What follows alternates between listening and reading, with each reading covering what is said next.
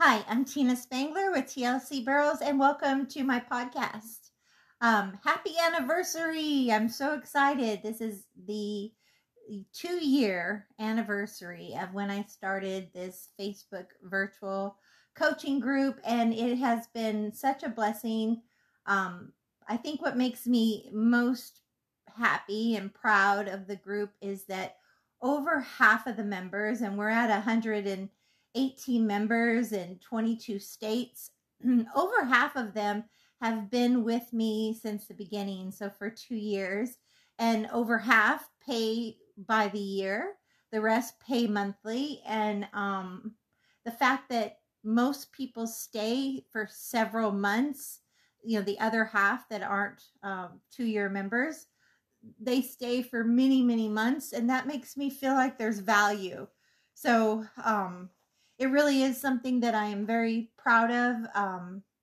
I've always done slow motion video critiques, and they used to be with a coaching app called Coach's Eye, and I did that for 10 years for anybody in Team TLC after they came for a clinic or a lesson or anything, so that you could see what I see. Because a lot of times you can show people, you can tell people, but until they truly see it from your eye or your point of view in slow motion with a marker pen, and then they finally have that light bulb go off and say, oh, I didn't even realize I was looking at the barrel or lifting my hand or pulling on my horse's head, or, you know, just multiple different things, not sitting through my turns or whatever.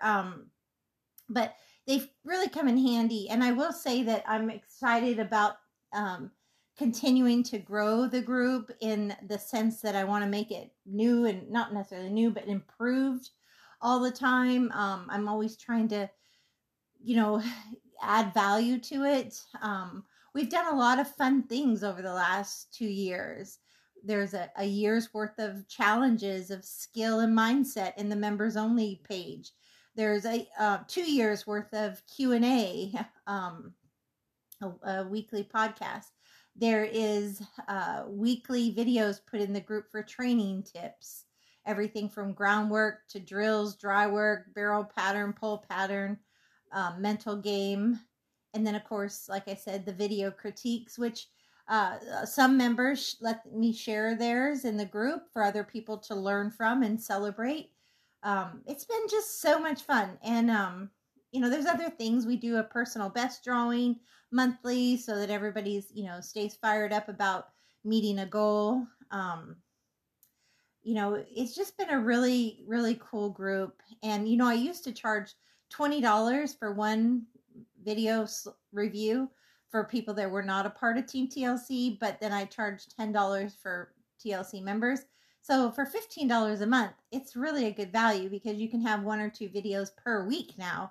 So, and the neat thing is I have a new coaching app, Coach Now, that allows each athlete to have their own space, their own library where their videos are stored. And it's a free thing for you, but I pay an annual fee.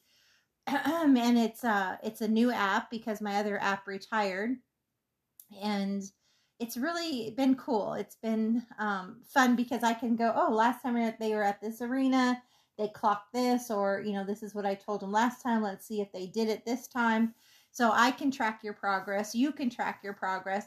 We don't have videos all over the place, emails, Facebook, your devices. You know, they're all in one easy place to track. And it's just more convenient. So anyways, I'm excited that I'm always trying to come up with new things to make it better for you. And I want to always have you want to stay in the group, because you do find value, whether it's a horse or, you know, I think what's probably most rewarding for me is I've watched 2D riders start winning consistently in the 1D. I've watched many people move up a division, 5D to 4D or 4D to 3D. I've seen people have light bulb moments with their rider's cues or something missing in their horse's foundation. I've seen them have a positive mindset change, you know, where they're thinking a lot differently about things, you know. And sometimes they need me just to be a cheerleader for you, you know, and when you're having a down day, because here's the deal with barrel racing. There's going to be failure, because winning doesn't just go straight line up, up, you know, up, up, up, better, better, better. There's a lot of curves and valleys, and it's like a roller coaster, ups and downs and curves. And so you've got to not be hard on yourself when those, what do we say, winning or learning, you know, you're not a failure if you had a bad run. You just go back to the training pen and say, okay, what's going on? Is my horse sore? Did I make a mistake? You know, do we need to change something? You know, or is it just a one-time deal? Go to the next barrel race, shake it off, you know, that kind of stuff. So anyways, it's been a lot of fun. So I'm going to go ahead and get started with the group. I want to welcome some new members. We have Jackie from Florida, Shelby from Texas, and I know there's a third one. Who's the third? Oh, Marcel from Florida. I guess I didn't write that down. Oh, well, I have those moments, but I welcome all three of you, Marcel, Jackie, and Shelby. So congratulations to everybody who met a goal last week. Let's see here.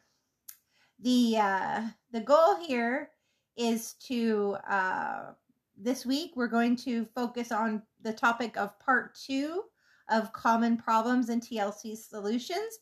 After I go through a few, I had like 3 or 4 questions to answer, not too many. And then personal best drawing for July was drawn. It goes to Connie in Oklahoma for her and Jewel. And she chose the TLC books from Amazon. So I mailed those out to her. She should have those. And then, oh, by the way, I am redoing my books as well. I'm not, believe you me, I am not a techie person. So the fact that I can work these apps and load a book onto Amazon is just amazing feat in itself. But I'm kind of not, my books were never designed to be, you know, what do you call it? Like a publisher's dream. My books were designed because people would ask me questions over and over, and I just wanted to put it in one place so that they had a place to refer and they could take the book out to the arena. It was inexpensive, cheap little notebook that if it got rained on or dumped in the dirt, it was no big deal. So they're like $10 on Amazon. It's not going to be a big problem if you left it out in the rain, you know, but I like that they take the books with them. I like that they write in them. I even have a section where you draw the diagrams yourself, because I'm truly a believer that writing things yourself makes it sink in deeper, rather than just listening. Like if you take notes, you're going to retain it better. So, so anyways, I've redone my, my record keeper. I've added some new pages to it. I've made more room because people were complaining there was nowhere to draw. Not a lot of people, but a couple people were complaining. There were so many on one page, there wasn't any room to draw their pattern. So I put just 2 per page instead of 3. So there's room to draw your pattern. And then there's a place in the back to have your vision board, your positivity board, to write down your goals and your weekly or daily schedule, to write down your pre-run routine, you know, your mindset, your mental game. So I just kind of wanted to make it special that way, you know, and then, of course, the first pages has a lot of really good stuff about being mentally prepared for competition and, you know, famous quotes. And then you can write down your famous quotes too on your vision board. So anyhow, I'm trying to make it a little bit better, a little bit thicker for the same price. So it's not, the price isn't going up, but it just, it gives you, and then I'm going back through my training notebook. You know, when I first made it, Melissa Greer published it for me, but she has a PhD and she changed it a lot. She put all these ABCs in there and it's just not me. So I went through and took all, I'm going through now and taking all that out. I just wanted to read like I talk.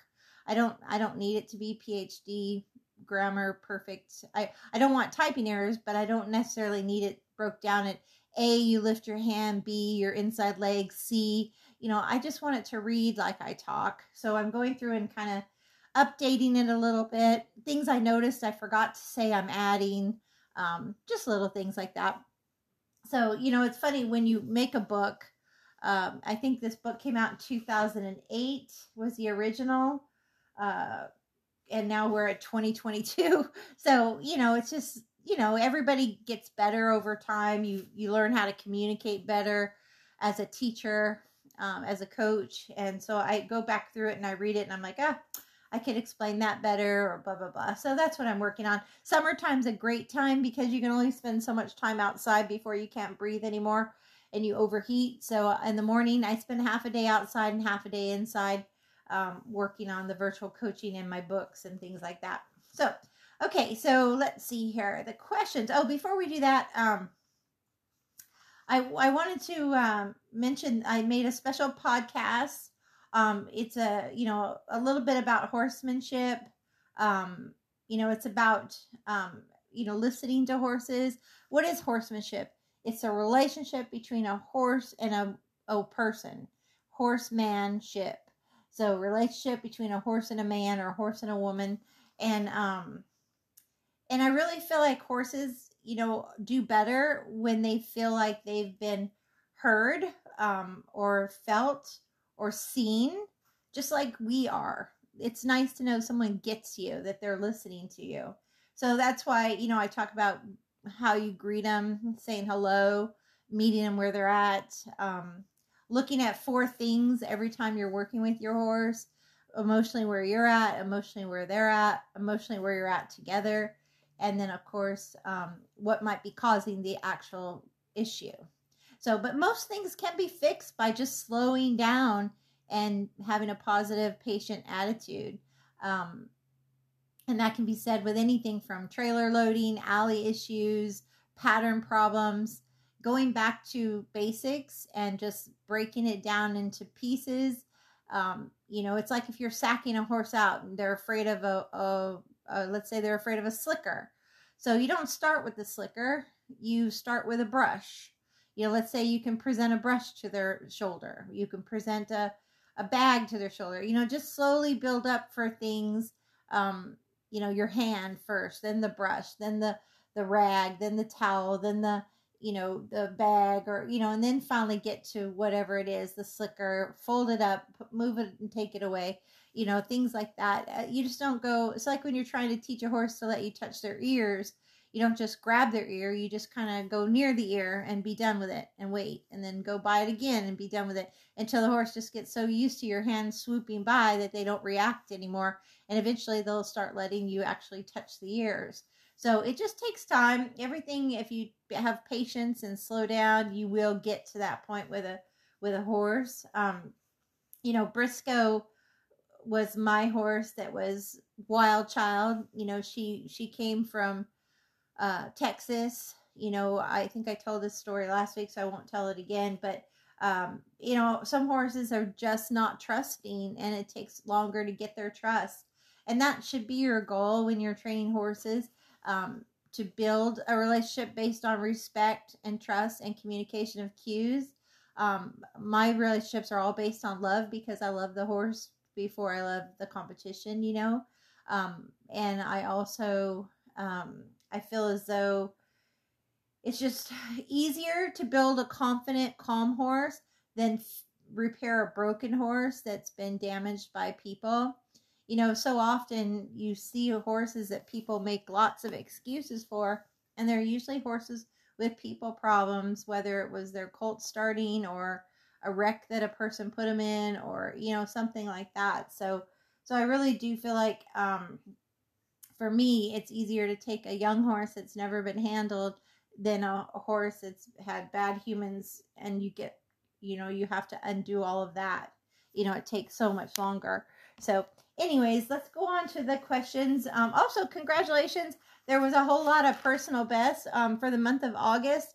We're only, 9 days in, and we already have 7 personal bests. So that's awesome.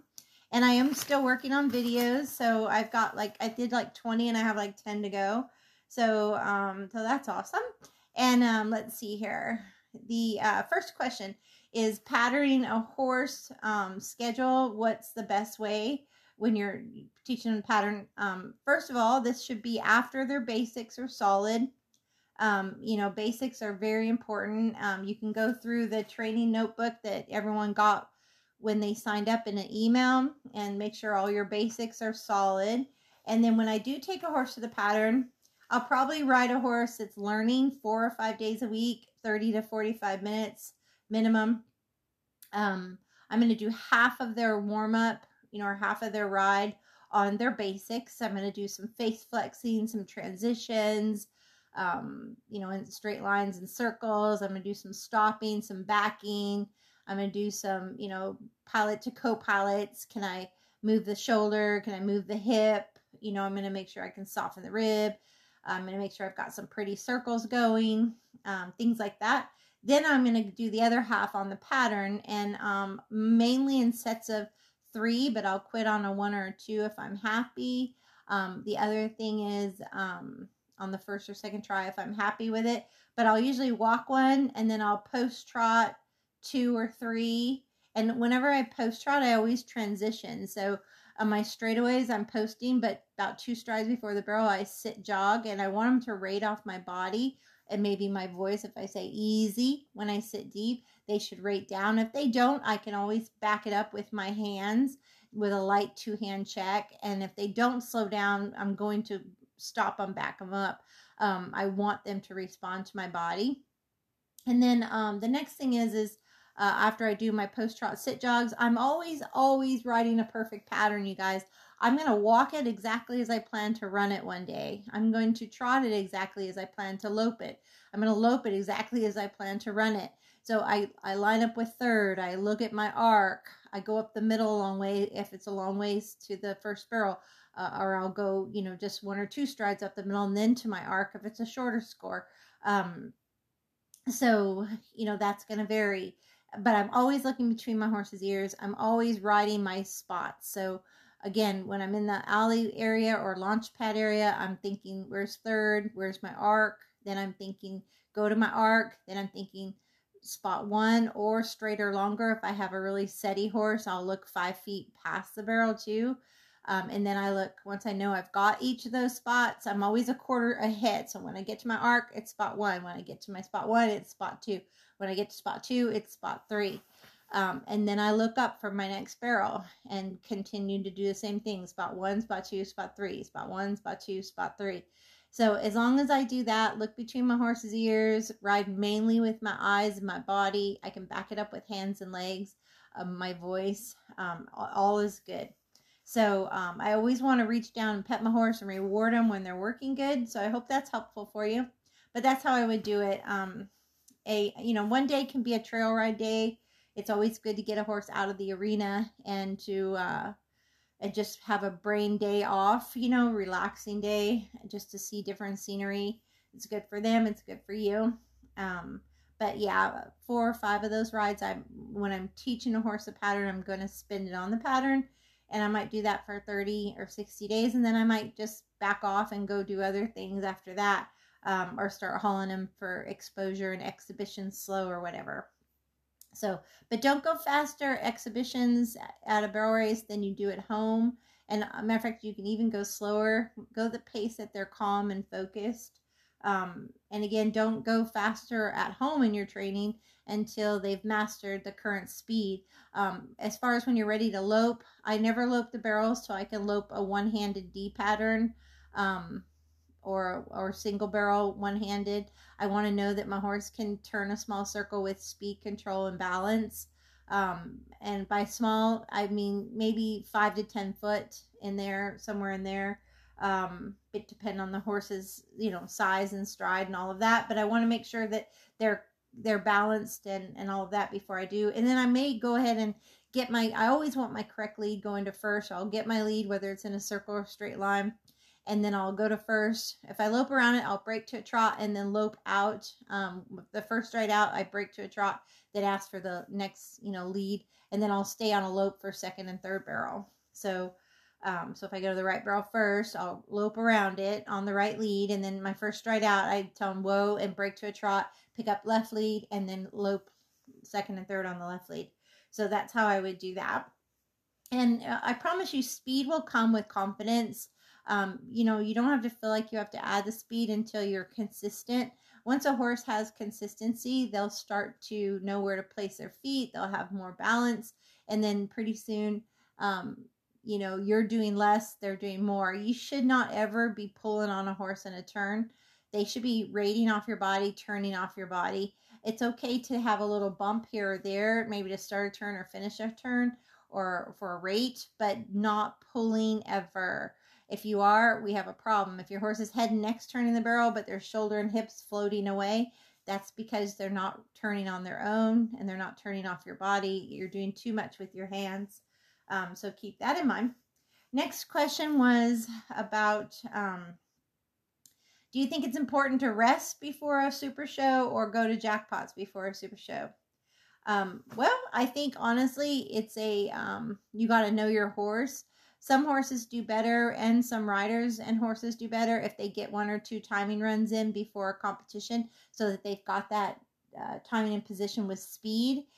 It gives you more confidence. It also has you more race fit and your timing for speed is better.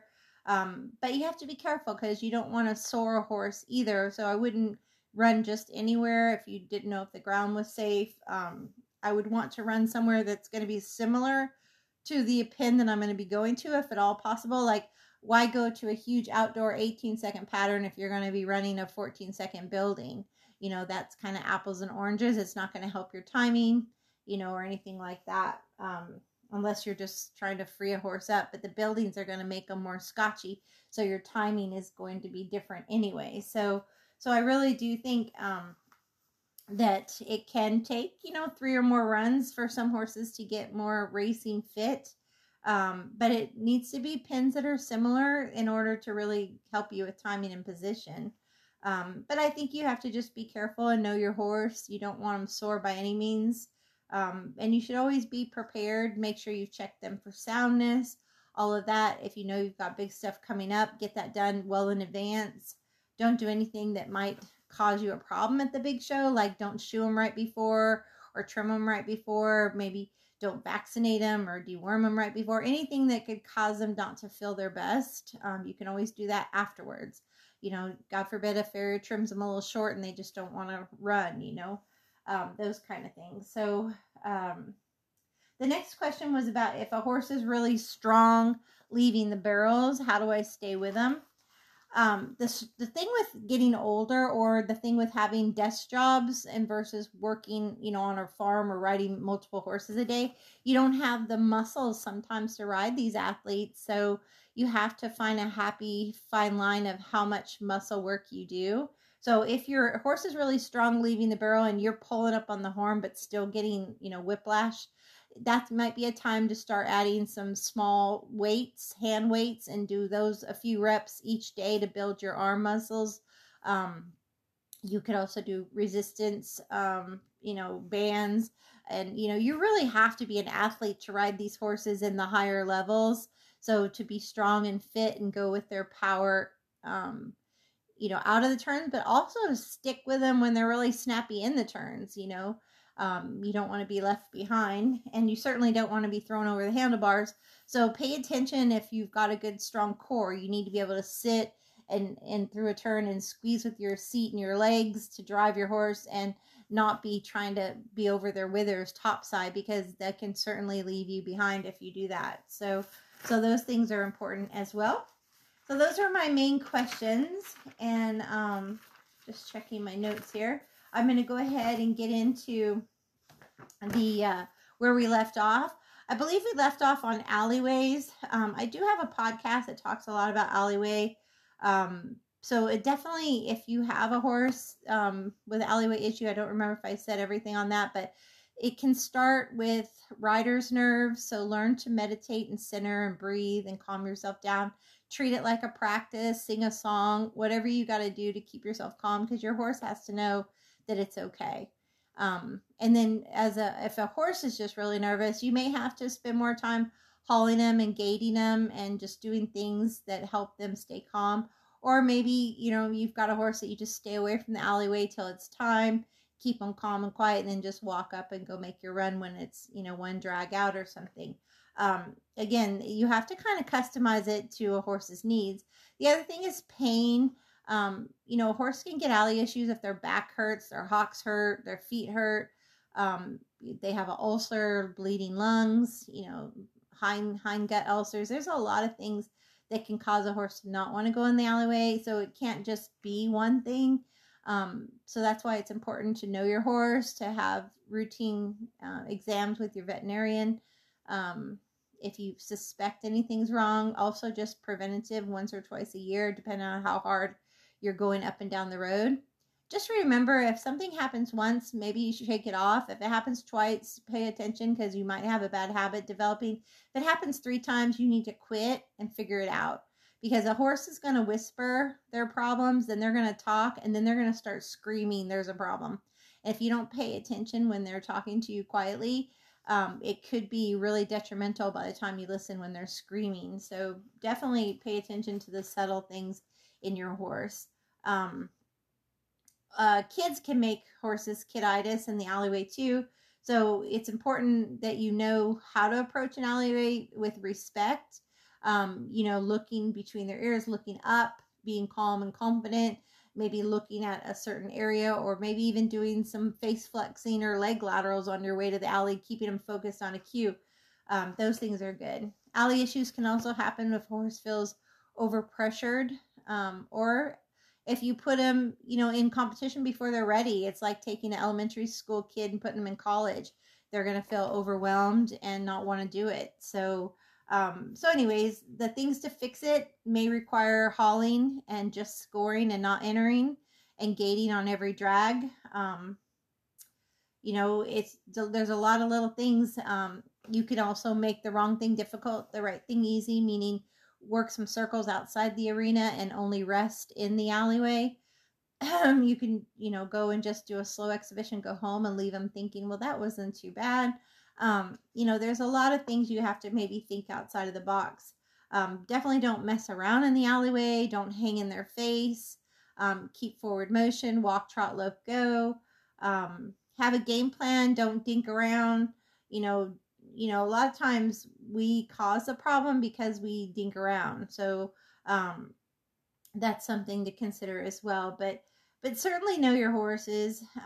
Those are the main reasons why a horse can get alley sour. The next thing I want to talk about is when the face overbends and the hind end swings. That certainly, is what I call rubbernecking and butt swinging. And that can certainly be caused because a rider's using too much inside rein, and they need to maybe put their hand more on the center of their rein and use a little bit more outside leg.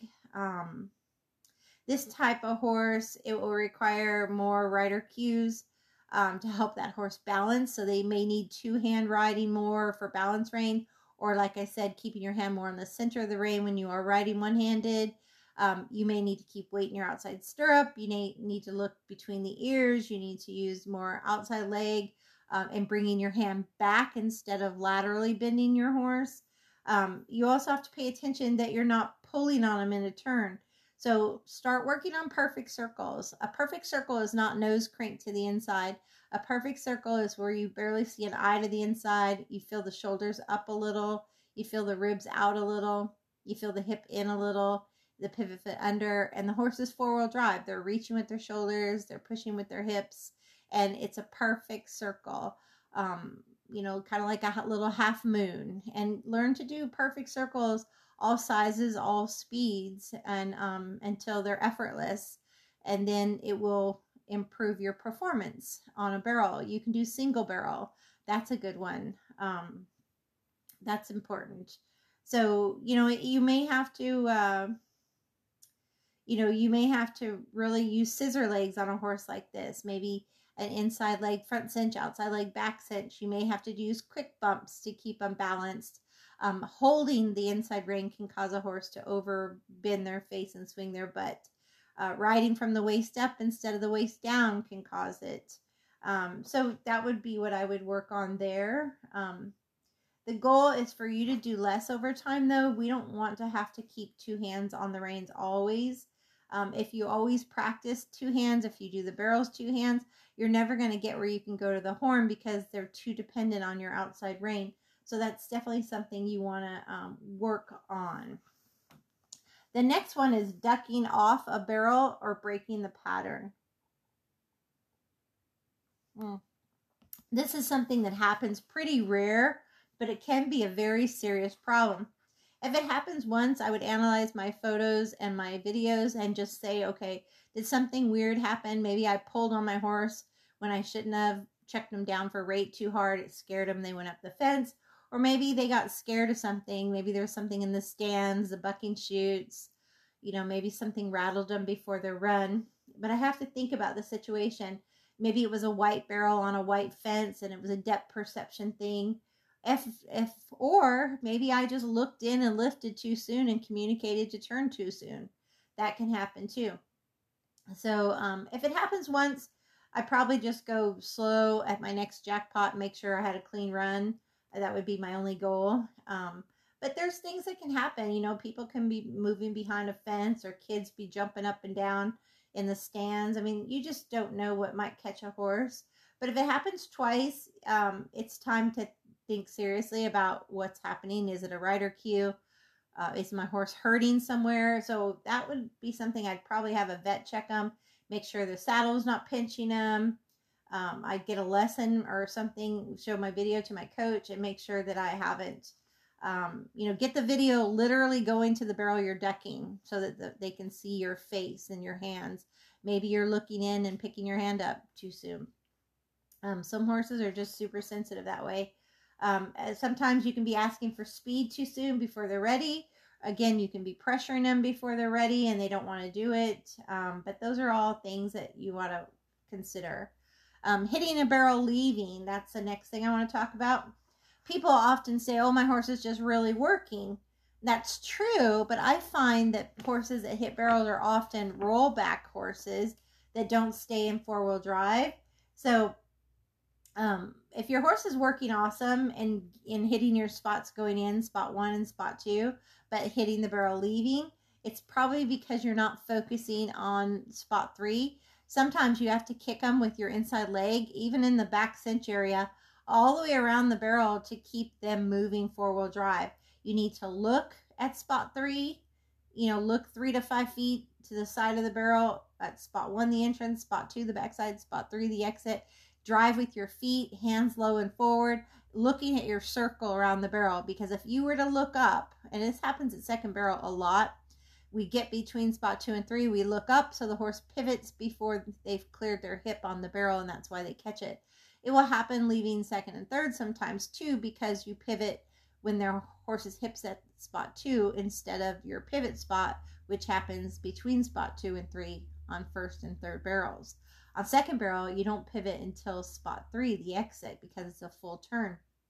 So that's often why barrels are hit. If that is a case, for a tune-up on something like that, you can do all lefts, all rights, funnel barrels, anything that, you know, is getting you a circle and a half all the way around. I love all lefts, all rights. I love circles and true turns, figure eights with, you know, doing a couple circles and then finish with a true turn. But stay away from the true turns if you're on a rollback horse and just really focus on fluid circles. So I really like the all lefts, all rights, or single barrel for that kind of horse. I'd stay away from the D pattern or true turns. I do more circle work, things like that. Because this horse needs to have perfect circles around a barrel and flex and fluidity, not stiff and sticky. Okay, and then the next one is no fire or run between the barrels. You know, it's funny. I've ridden barrel horses that came off the racetrack, and they were already taught how to run. But then I've had horses that I've trained myself, and they weren't taught to run. So that's something we forget that we need to do. So the way I like to teach a horse to run, once I know that they are safe and their foundation is good, I like to use my arena, because barrel horses are not race horses like thoroughbreds where they're going to run a mile. They just need to be able to go short distances. You know, 100 feet sprint is plenty.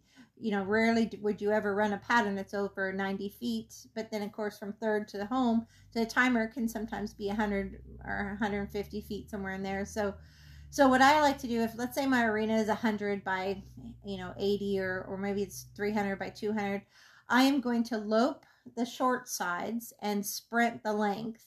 And when I give a sprint cue, I'm going to hold the saddle horn with one hand, and I'm going to put my rein hand towards their ears And if they don't just fire from my energy, I might smooch. I'm certainly not going to want to kick because I want my horses to run just off my energy, rein hand forward, smooch if I need to. But I always know my horses love that drill. And I would do that to put the fun back in the run, because sometimes horses quit firing because they're like, what's the point? I've got to turn right here anyway. So by letting them have a little fun in a safe arena, not necessarily a pasture, because you have to worry about, you know, holes or, you know, you don't want your horse to hurt themselves. I don't think you need to go to a racetrack because there's no sense in sprinting 300 feet. And, you know, you don't want to cause an issue that you don't need, or, you know, you don't need to sprint a whole track and cause any muscle issues or lung issues or anything like that. But just using an arena and working wall to wall, like I said, you can lope the short side, sprint the lengths, and it makes it fun for the horses. You can do one time each way. Just be careful right now in the heat of the summer on those kind of decisions. But that will often put the fun in the run back in a horse. But you can also do the wall-to-wall drill, which I like to do, or fence-to-fence drill. So I'll have the barrel pattern set, but I will work, literally, I'll go like I'm going to first barrel, but I'm going to go all the way to the fence, stop when their nose is at the fence, roll back, go towards second, stop when their nose is at the fence, roll back, go towards third, and then stop when they're about 20 feet past third, roll back away, then go back to the alley again. And then I might do it, you know, if I did that at a trot, I might do it at a lope next. So I'm just trying to take the mind off the barrel and think, hey, go to the fence until I say, you know, stop. So that takes their mind off turning and frees them up a little bit too. And then just remember, when you're leaving the barrel, you can start when you're in a pattern and competition. As soon as you get on the back side, you can, when you look up and you know they've already committed to the rate and the turn and they're at their pivot spot, that's when you want to start smooching, rein hand forward, outside leg, and really get that drive out. Just pulling up on the horn, reins to the ears, and driving, they're going to start hustling out for you. You can also teach that in training. You can walk around the barrel, trot out, and just, you know, get on the backside, and don't overdo this because you can make them hot, but go easy in, easy around, but then smooch to them to leave, and whatever speed they go out, if they trot or lope, that's fine, let them, and then just bring them back to you before the next barrel, slow them back down to a walk or a jog, collected and calm, going in and around, but then let them fire out, and that will teach them easy in, hurry out. Again, anything can be overdone. You don't want to make a horse crazy, but a couple of times might be just all they need to know. Hey, I need you easy in, hurry out. And that's how I train my barrel horses. I want them to think, breathe, and relax going in, and have fun and run out. So I don't want my horses ever feeling stressed going into a turn, or stalling or lazy coming out of a turn. Let's see here. I've been talking a while already.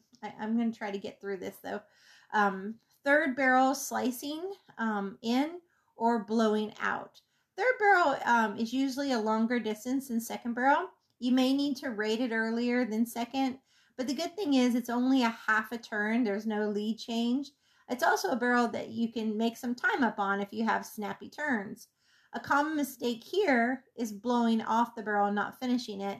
It's usually caused by lack of pocket going in, starting the turn too soon, or rating it too late, slicing it going in, which is kind of like no pocket going in. Or you get in a hurry when you're on the backside and you just want to run home. So you and the horse are up double kicking before you finish with your inside hip to snap out. So you have to snap before you hustle. And sadly, I see a lot of people get to spot two and then start driving and the horse goes wide and doesn't finish. So make sure you get the snap and then get the drive. So that's important as well.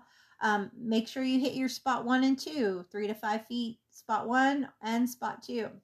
If you don't, if you start the turn too soon or too late, that's going to mess up the turn too. So it is important, if you have a free runner, you may have to start asking for the rate sooner.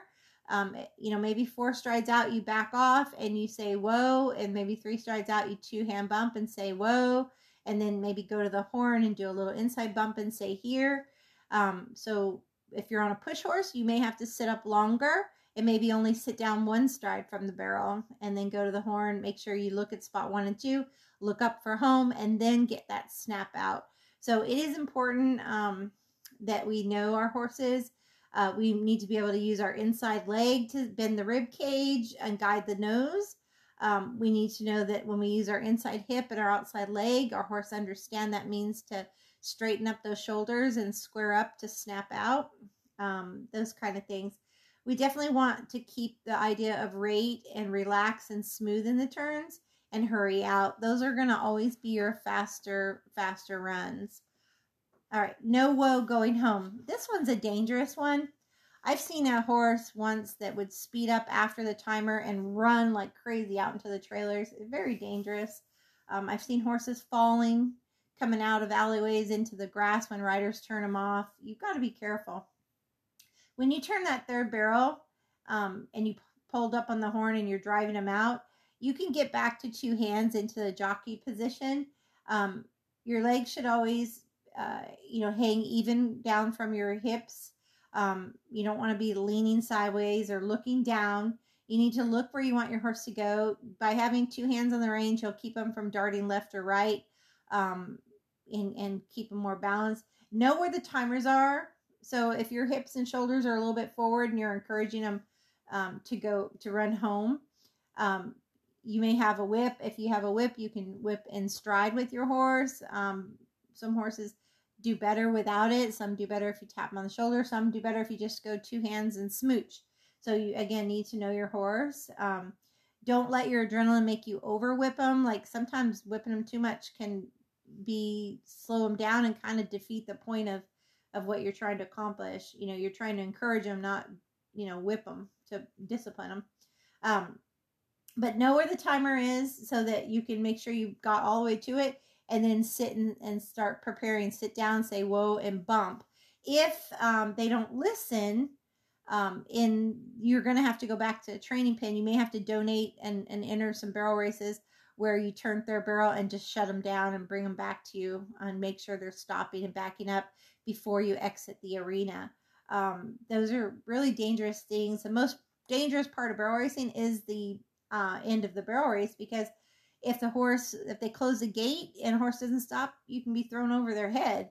Horses can slip in a parking lot or a pasture.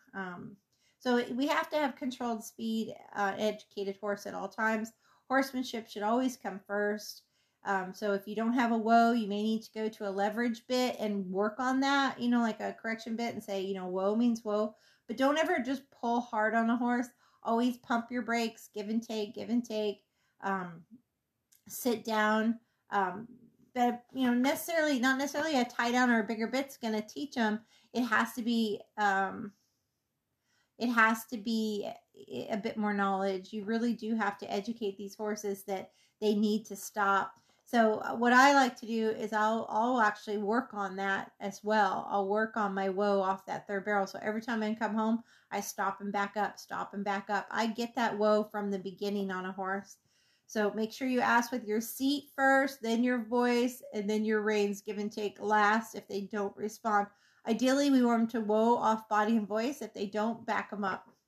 All right, the next one is preparing your timing and competition runs, Perfecting your timing while saving and respecting your horse as a professional athlete. That's really important.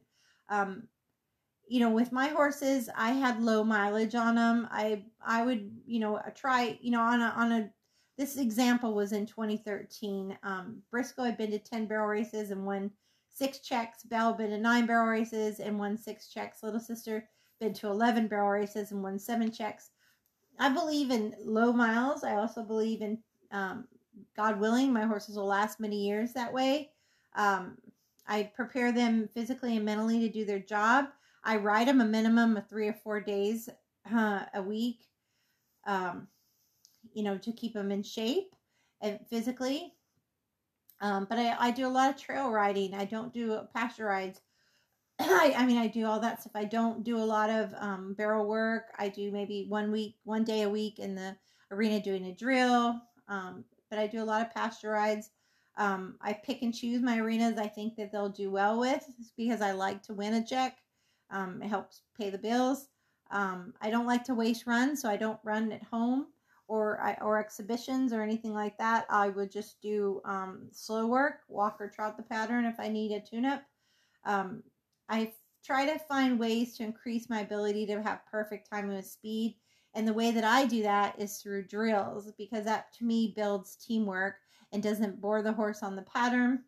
So I think it's something that is nice, a nice change for the open horse. I do think the novice horse or the futurity colt, the horse in training for the pattern, has to spend time on the pattern. That's how horses learn, is repetition and consistency. But they learn the most at a trot, so you don't need to lope the burrows a lot.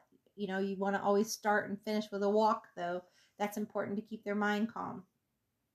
That's the main stuff that I think is important. I think you just have to learn to visualize as well, learn to ride off of feel and muscle memory, and that's going to improve your timing and give you confidence as well. I know some people want to go every week for themselves, but you might just very well wear your horse out a lot faster. So my horses ran two or three times a month. Very rarely, you know, we maybe did 3 super shows a year where they do two or three runs in a weekend, but that was very rare. But 2 or 3 runs a month was the average, so they had like 40 runs at the end of the year on average. So I honestly think all athletes have an expiration date. You know, it's no different in professional football or basketball, same with barrel horses. That you will eventually break down physically and you won't be able to compete at your top level anymore. Same with humans, same with horses. So pick your runs carefully and give your horse the best conditioning and care you can. So let's see here. Shaving off that last half second from the 2D to the 1D. The difference sometimes between 2D and 1D can just be fire with tight turns, you know, running and rimming. But change one thing at a time. Maybe a little more sin can sometimes be enough to shave off that last few tenths. A little more send from the alley or a little bit more send out of your turns to get that little bit extra fire, to have a little bit more momentum through the whole run. Consider if you have a horse that is such an athlete that they can rate and pivot in the same spot will shave time as well. They have to be a natural barrel hunter, a horse that can rate and pivot at each barrel, maybe when your leg gets the barrel. That's going to cut off one more stride of rate. Most horses are going to rate 1 stride before the barrel, 1 stride at the barrel. Whether you help them rate or they do it on their own is the biggest thing. You only want to have 2 strides of rate and 2 strides around each barrel. You know, and that is the key to know your horse's style, what size pocket, what size arc is going to allow them to be the best they can be. So so that's how you shave off a half a second. So whether it's the 3D, the 4D, whatever, just make sure you're only getting 2 strides of rate, 2 strides around each barrel, and you're using your real estate the best way possible. You're getting that fire out of your turns, you're getting that snap in your turns, and that's how we shave a half a second. Final words, and I'm going to close because I've been talking an hour. Again, with every new speed, you may have to adjust your timing as to where you rate your horse until they get more confident.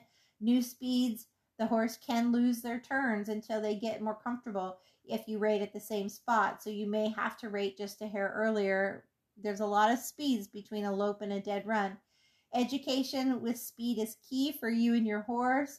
If you have a great foundation started from the walk up, they should transition easily in time.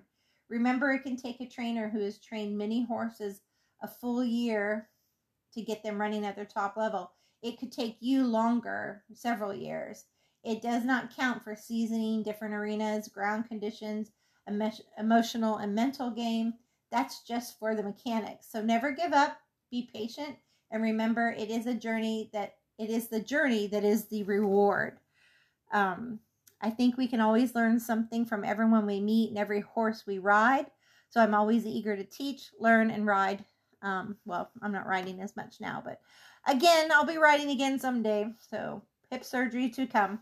So anyhow, thank you guys for tuning in to this week's Q&A, and thank you again for tuning in. And as always, God bless, ride with heart, and thank you for making my 2-year anniversary just a great thing. I really love my virtual coaching group, and I'm just really happy to be a part of your journey. So thank you for that.